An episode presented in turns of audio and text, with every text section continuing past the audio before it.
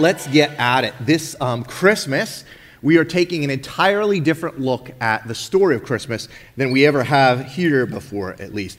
It is uh, unorthodox, but it is not unbiblical. Here's what I mean. Traditionally, when, when, when the church looks at Christmas and, and begins kind of the season of reflection, you see this in the church, but heck, you see it on a lot of lawns around your neighborhood. We look at the birth of Jesus uh, from a manger scene perspective, right? Uh, that's how two of the gospel writers uh, recorded it. Uh, they wrote of it as a historical event, and it was. Now, now remember, if, if you're new to, to the Bible, there are four Gospels. In your New Testament, the New Testament opens with four accounts of the life, death, and resurrection of Jesus Matthew, Mark, Luke, and John, right? And, and the four writers believe that Jesus' coming was good news. And so that's why they're called Gospels. They're the Gospel of Matthew, the Gospel of Mark. The good news is told by those different writers. Mark, he, he starts his account with Jesus as an adult, so he doesn't give us any real details there. Matthew and Luke, they record the events of Jesus as you know them, with the details you're familiar with Joseph and Mary and angels and stars and wise men and the drummer boy, right? The little drummer boy. The little drummer boy is actually not in there. It concerns me somewhat that no one thought that was funny. See, there's lots of reasons that we believe those historical details are true. In fact, you should spend some time in Luke, going through Luke. You can get all of, all of the deets on the birth of Jesus. Luke writes more about the details of Jesus' birth than anyone. And what's interesting is he didn't even know Jesus. He says he set out because he was a physician and he had heard a lot about Jesus. He set out to write an orderly account of Jesus' story. So, as an educated man, he sets out to get to the bottom of it. And so there's lots of details about the historical stuff going on surrounding Jesus' birth. And so you've got Mark with nothing, Matthew with a little something, Luke with lots of details, and then you come upon John. John is the, the fourth of the of four gospels Matthew, Mark, Luke, and John. It comes last in your New Testament. But, but the interesting thing about John is he was also the last one to write his telling of the good news. Now, John, unlike Luke, knew Jesus. In fact, by John's account, I think John would tell you he was the person that Jesus loved the most. In fact, that's what he did often refer to himself as the person that Jesus loved the most. And, and, my guess is that Jesus probably did share some level of intimacy with John that was different than maybe some of the other boys. Because if you remember when Jesus was being crucified, he looks down from the cross to his mother Mary and he says, John, behold your mother, and Mary, this is your son. In other words, kind of saying to, to John, John, I'm giving you my most prized earthly possession. Take care of my mom. And so you'd imagine that that John, having this relationship with Jesus and then this long term relationship with Mary, would know the events surrounding Jesus' birth better than anybody else. But yet it was John, who was the last of the four men to write, John, who now is maybe 40 or 50 years after the events uh, of Jesus' life. Think through what had happened in those years, in those decades, right? Uh, his fellow disciples, Peter, um, uh, Paul, they'd likely all been martyred by this time. Think of what John has seen the starting of the church, the persecution of the church. He himself had been persecuted and banished to the island of Patmos. That's where God gave John that revelation. That's the last book in your Bible. It's a book called Revelation. That's written by the same John. John uh, was given a revelation about what the end times would look like and what Jesus' return to earth would look like. It was John who, after all of these things and all of this reflection, this decades long of reflection, he decides to tell the story of Jesus' birth from a different angle. He likely had been hearing uh, uh, of what the other gospels, uh, gospel writers had told. See, John, something had crystallized for him in these years.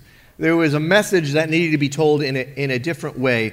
Uh, maybe the historical details were all out already but he wanted to share some different news. It was good news about the birth and the return, the coming return of this Jesus. He wanted to communicate that story up front. Now, as I, I write this this morning, as I was thinking about all of these writers, thought that this birth story was really good news, eh, eh, and that John specifically, because he had this vision about Jesus' return one day, how that was going to be good news. I, I remembered a, a, a, picture I saw come across in my uh, Facebook feed this week. Um, Next week, we're going to talk about our role in the good news. But, but this week, this, this picture came up. Are you familiar with dog shaming? The concept of dog shaming. Do we have that, Maggie?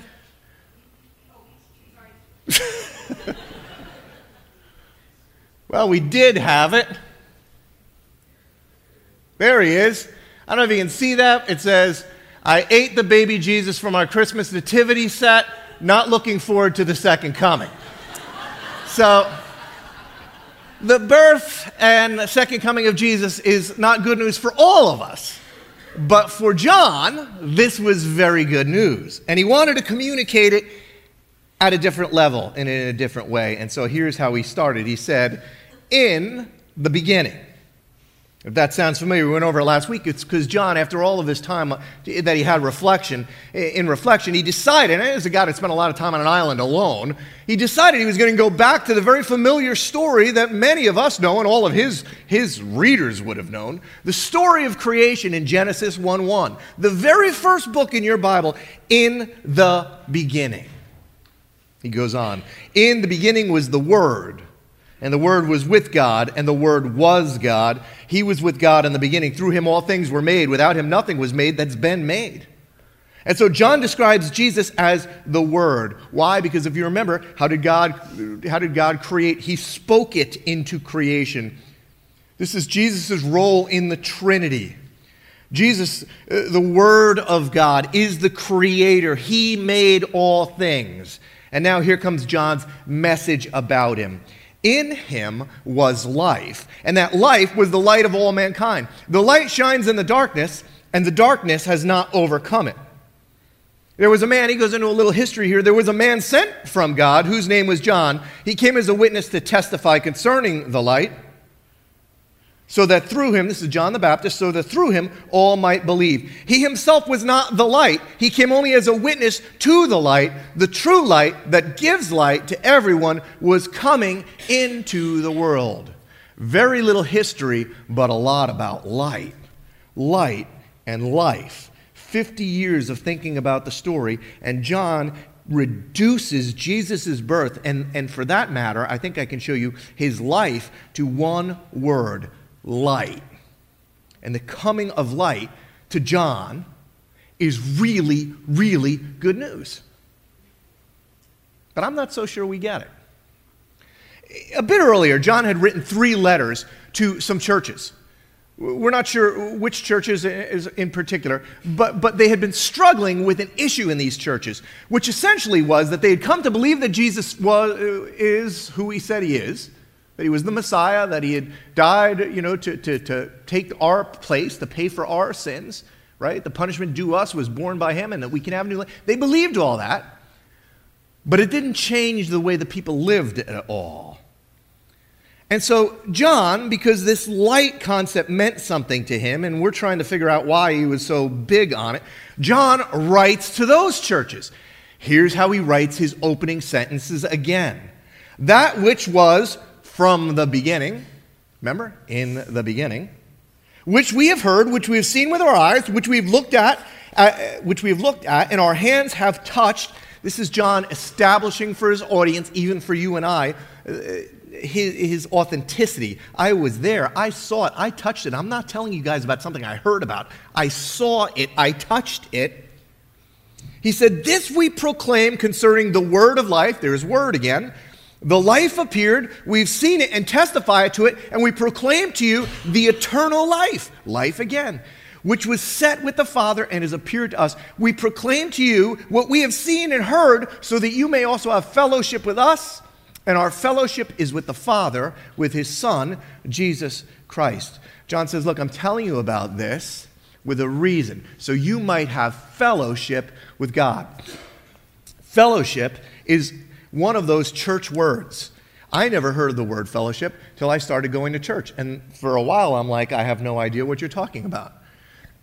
Anytime I've experienced fellowship, at least as, uh, as it was made known to me, it wasn't all that fun.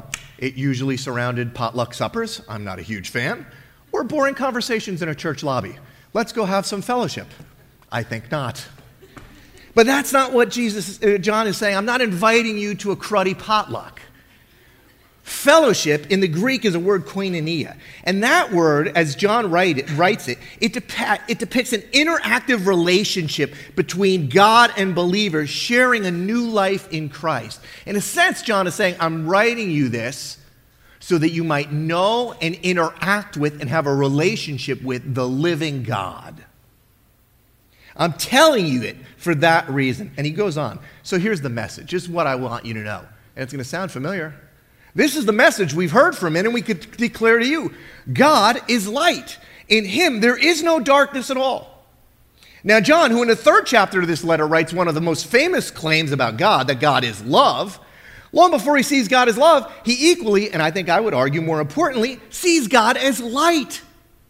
And John would say, Isn't it wonderful? God is light. And to think a 21st audience, century audience, we go, well, what's so great about light? Last week we looked at what light does. This week I want to look at something we don't spend a lot of time on darkness. The other night, uh, I don't know if you, uh, what happened at your house. Some of you, I, I have some friends that live in Sparta, their power was out for two or three days, no heat. But uh, I'm sitting there watching TV, and uh, all of a sudden, you know, bang, all the lights go off darkness, right? And when that happens, I don't like the dark. Uh, so what do we do? We do, I don't know if you do in our house, in your house, what we do in our house. We immediately, oh boy, we get up, start looking for candles and flashlights because I got to get some light back on in this house. But if you're like us, when you get to the junk drawer cabinet and you pull out the flashlight, what happens? Nothing because you haven't changed the battery since the last time the power went out in the house, right? And so you're frustrated, and now you're trying to find a match in the dark. But something strange starts to happen after a little bit of time, right? Your eyes begin to adjust. And suddenly, you know, it's not as dark as I thought it was. Now it starts to get a little cold, and I don't like the cold, but then it occurs to me because I'm cheap. You know, this isn't a bad way to live no electric, no gas. Turns out I can see all right. If I didn't have a 16 year old daughter, I might enjoy living this way. This is what happens, right? In the dark. I wasn't as scared. I began to operate okay within it. When Joan and I first got married, we had, uh, we had what, what, we in America call a starter house because our first house is never good enough. Can I get an amen? Um, we had our starter house. And in the starter house, I mean, I, I didn't have an ensuite bathroom. How can somebody live like this, I ask you? And so the bathroom was in the hallway, and it was a small hall. It was only about six or eight feet long. And on the other side of the hall was Courtney's room, and Courtney was a baby.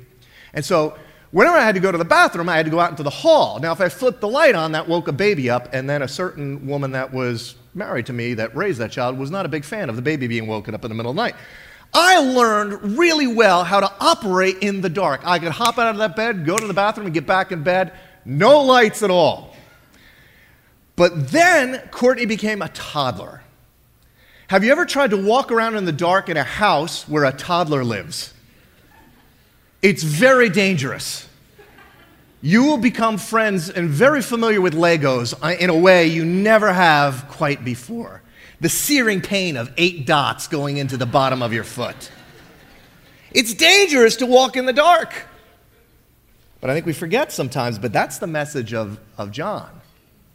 He goes, I think you've forgotten that you're walking around in the dark. I think you've just gotten used to it. As a people, we've gotten so used to the darkness, we forgot about the danger. And when you get used to the dark, this is why when I'm telling you, isn't it great? Light has come. Amen. Yeah, I don't really feel that, right? Because we get really used. Not only do we get used to, the, to, to living in the dark, kind of becomes our home. And when the dark becomes your home, what's so great about the news about light? Now, see, the church used to understand this. It used to be a big deal on the church calendar. It was a season called Advent. We don't talk much about that anymore. But I don't know if any of you saw, there was a great article in the New York Times last week entitled, Want to get into the Christmas spirit? Face the darkness. How I fell in love with the season of Advent. I just loved this article because the writer got it. Here's what she said She goes, In the church calendar, every period of celebration has always been preceded by a time of preparation. And historically, Advent, the liturgical season that begins four Sundays before Christmas, was a way to prepare our hearts and our minds and our souls for Christmas. For Christians, Christmas is a celebration of Jesus' birth. Remember, this is written in the New York Times. That light has come into the darkness, as the, as the Gospel of John says, the darkness could not overcome it. But Advent bids us to pause and look with complete honesty at the darkness. To practice Advent is to lean into an almost cosmic ache, our deep, wordless desire for things to be made right and the incompleteness we find in the meantime. We dwell in a world still racked with conflict and violence and suffering and darkness. Advent holds space for our grief. It reminds us that all of us, in one way or another, are not only wounded by evil in the world, but we're wielders of it. We contribute our own moments of unkindness or impatience or selfishness. G.K. Chesterton wrote that original sin is, quote, the only part of Christian theology which can really be proved. The believer and the atheist alike can agree that there's an undeniable brokenness to the world, a sickness that needs remedy.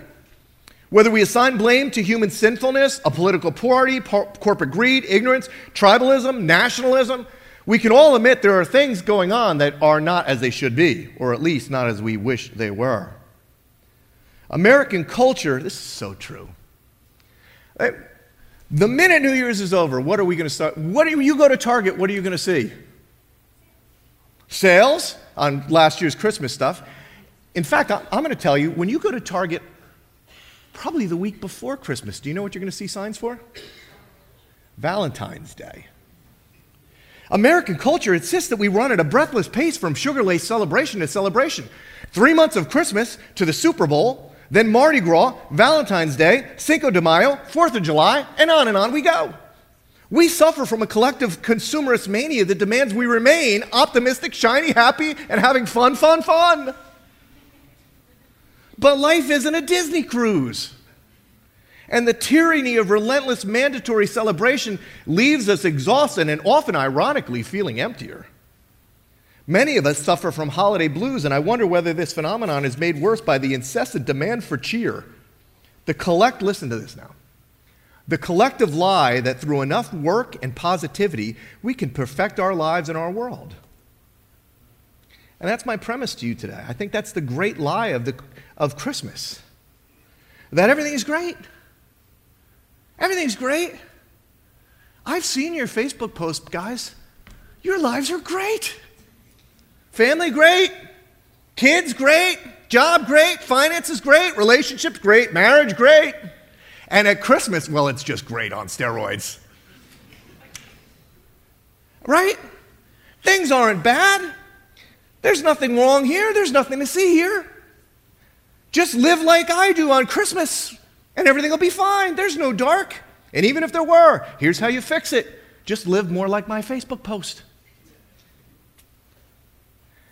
And see, when you live like this, when you believe that lie, no wonder the coming of light doesn't seem like that great a news. Because you never stop to look at the dark. You see the way the church used to operate.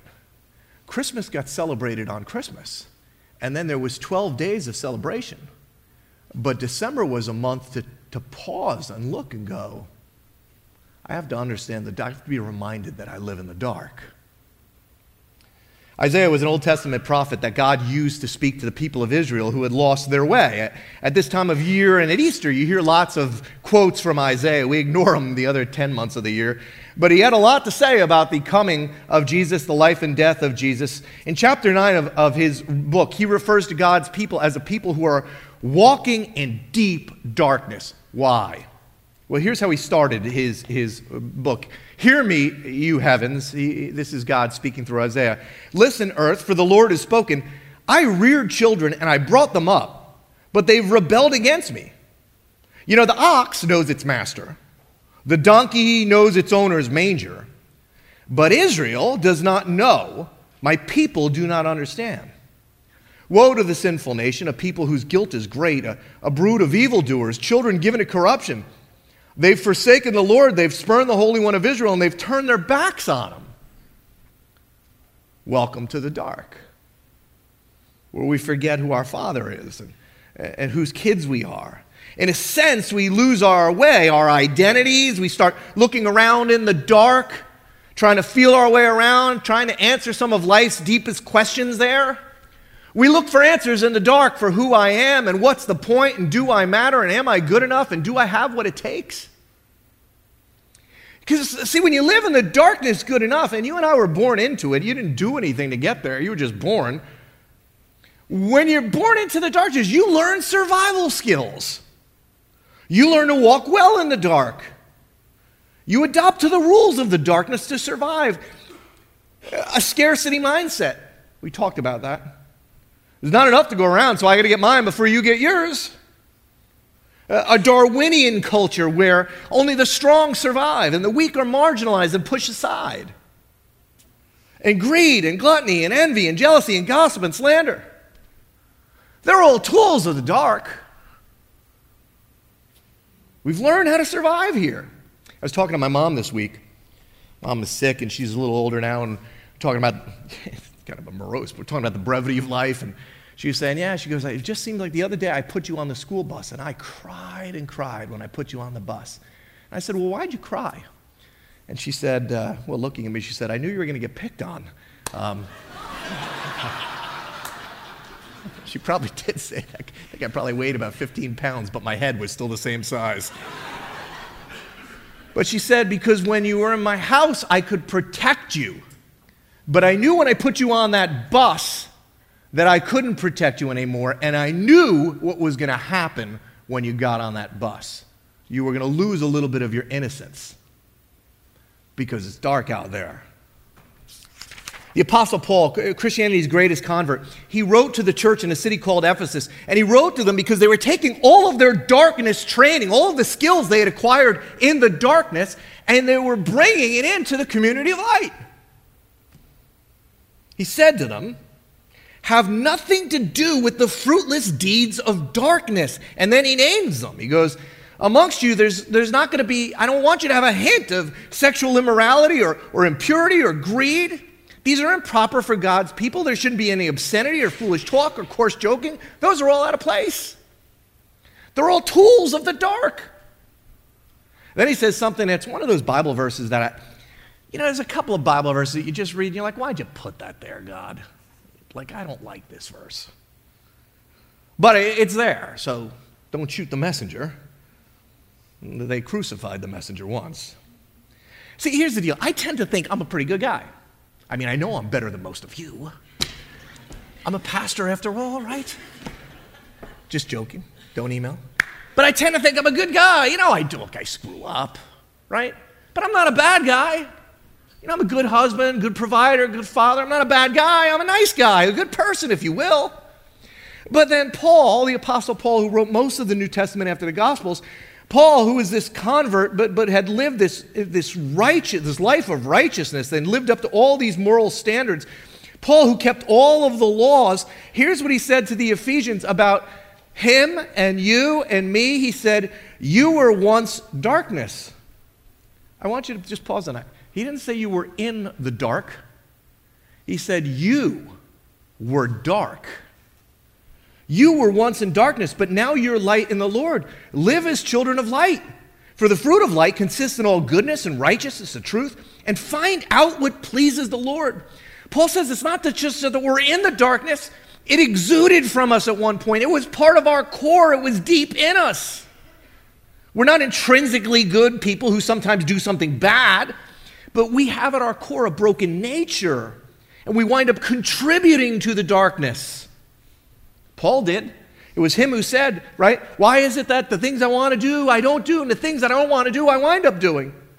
And he asked that great question Who is it will save me from this body of death? To which John would say, Cue the light. Are you used to the dark? Have you gotten good at walking in it? I was reflecting on this week just how good I am at it. I'm, I'm, I'm pretty good. Pretty good. I know who you are. and I'm good at walking in the dark. I, I, was reflecting on it, and one of the things that occurred to me is so much of the way I've reared my children, so many of, you know, dad always said, was to train them up on how to be good dark walkers. As if that was the only world that there was and the only one that mattered. This is the story of our darkness, of December, of Advent. Because the light is not all that good news until you really get it. That's why John kept writing. If we claim to have fellowship with him, but we walk in the darkness, we lie and we don't live out the truth. How do we lie to ourselves? Well, if we claim to be without sin, oh, you know, I'm not a bad sin. I might have screwed up a couple of times, but I'm, you know, not, not a bad guy. If we claim to be without sin, we deceive ourselves and the truth is not in us. But if we confess our sins, He's faithful and just, and He will forgive us our sins and purify us from all unrighteousness. If we claim we have not sinned, we make Him out to be a liar, and His word is not in us. And here's how He concludes this is so good. This is the same John that introduced the birth story of Jesus around light. This is the verdict light is coming to the world, but people love darkness instead of light because their deeds were evil. They got really good at living there. He goes on, everyone who does evil hates the light, of course they do, and will not come into the light for fear that their deeds will be exposed. But whoever lives by the truth comes into the light so that it may be seen plainly that what they've done has been done in the sight of God. We get so used to living here, to teaching our kids how to get ahead here, to prospering here, to winning here. We actually begin to love it here. We can allow the dark to become home. It becomes familiar. We don't even see it around us anymore. And can I just be honest with you? For those of us, this is an even bigger threat for those of us that live in Morris County, New Jersey, because the reality for us is that we're really good at living in the dark. We're really comfortable in it. Big houses, nice cars, never hungry. But every once in a while, every once in a while, something happens it's like what I've, I've, I've, called over the years a lampshade moment, where the lampshade goes up and light shines into the darkness. When the shades get pulled back and you see things differently. I remember the first time it happened for me. The person that, that I've lost that was closest to me so far was my grandmother. I, I, was, I just loved my grandmother. I spent as many days as I could. I used to go to her house, and she died. I remember driving to her funeral one day, and I, I could tell you exactly where I was. I was on Route 46. And I had this moment where it felt like a lampshade went up and I saw the world for what it was for, for a few moments. And I started to go, I don't like it here. People I love die here. And I got to the funeral, and we made her all up like she was just sleeping. Doesn't she look good? And the shade slowly came down. But there's those moments where you start to go, it's not safe here.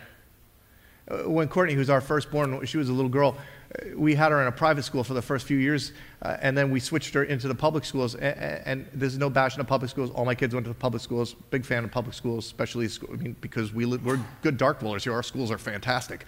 But put her on the bus the first day, and I remember what my mom thought, like, oh, my little girl. And I thought to myself, you know what? You're making too big a deal of it. It's not that bad out there. And she came home and she walked in the house, and I said, How'd school go, honey? And she said, It went fine. In fact, I got this note from this boy on the bus, but I don't know what it means. So I, I, fourth grade, I took the note and I looked at it and it said, I want to have sex with you. Day one.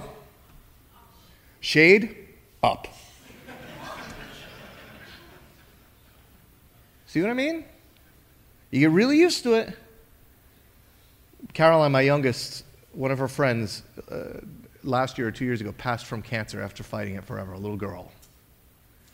I've been to Guatemala. I've seen, what, I've seen the destruction of humanity in that garbage dump. I've met with you and I've wept over your kids who you've lost to anxiety and depression.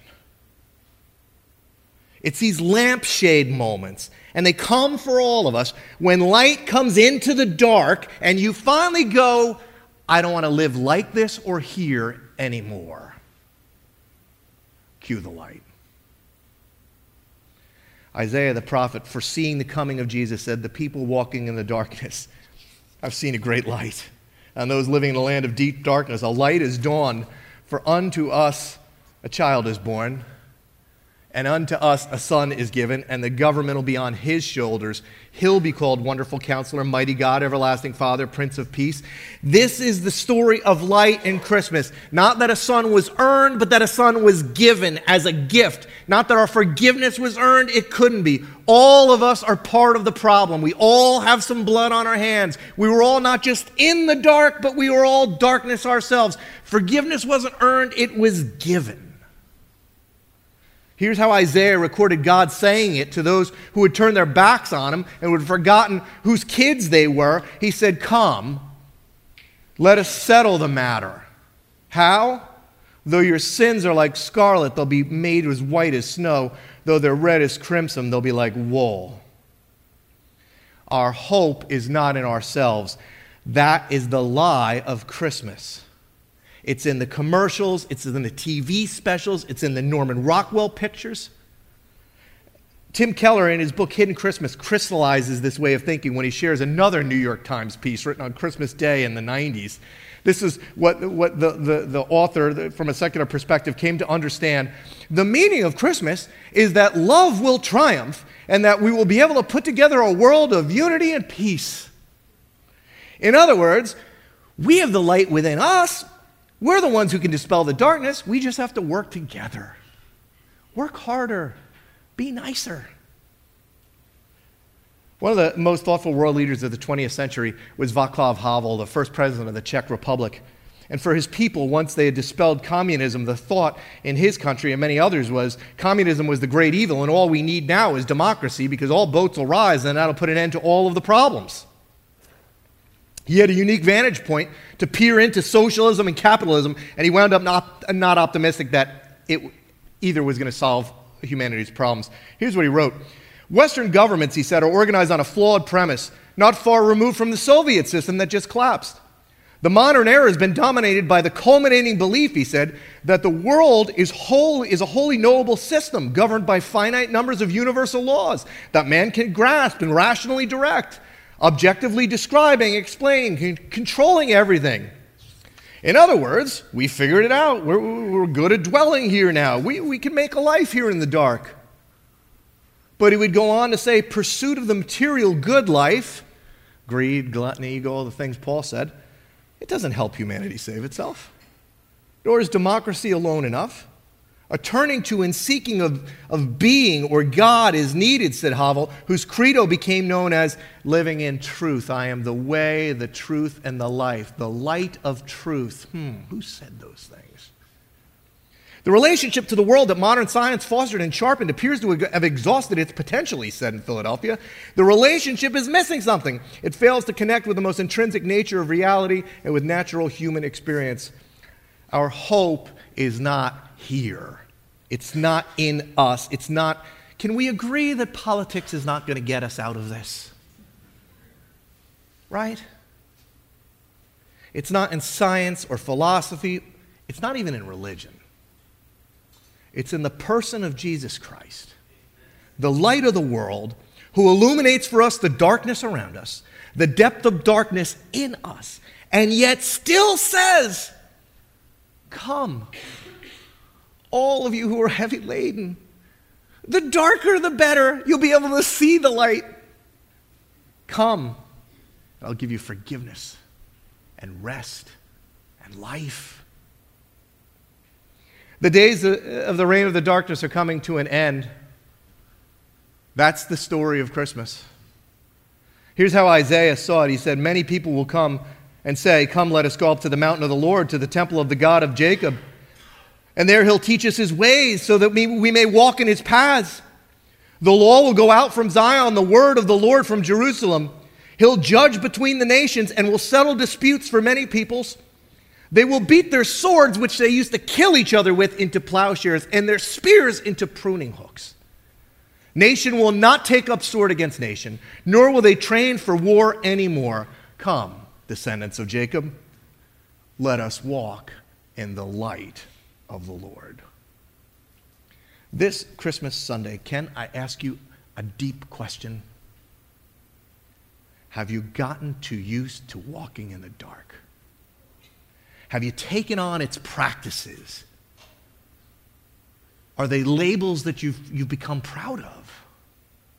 Are you teaching them to your children? Can you this week maybe just set aside this Christmas week a couple of minutes in the morning and ask the Lord to reveal to you, Lord, where is it that I have gotten too comfortable in the dark? Lord, show me the darkness around me. Pull the shade up so that I might see. Help me to long for light. In what ways, Lord, have I lived like this was my home and that this was all that mattered? You know, John said if you're if, if you'd confess your sins, if you'd acknowledge your darkness, He'd forgive your sins. Your best efforts, all your best work, is not going to make you right with God. Only Jesus can do that. Though they be like scarlet, because unto you a son has been given, they can be made white as snow. As the band comes up, Mendham, this Christmas, do you understand why John said,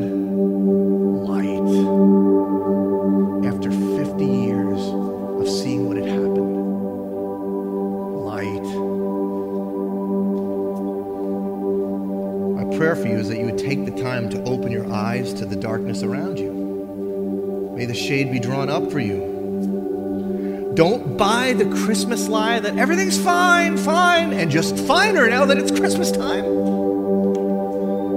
Everything is fine, especially with a Lexus and a bow. May you take the time to open your eyes not just to the darkness around you, but to the darkness within you. Stop and reflect. Don't hate the light. Don't run back to the dark and hide. Allow the Spirit of Jesus to search you, to know you to convict you. And when He does, confess your sins so that He might cleanse you and purify you and change you. And this Christmas, may you understand like never before that for all of us, a people walking in deep darkness, a glorious light has dawned in the person of Jesus Christ our Lord.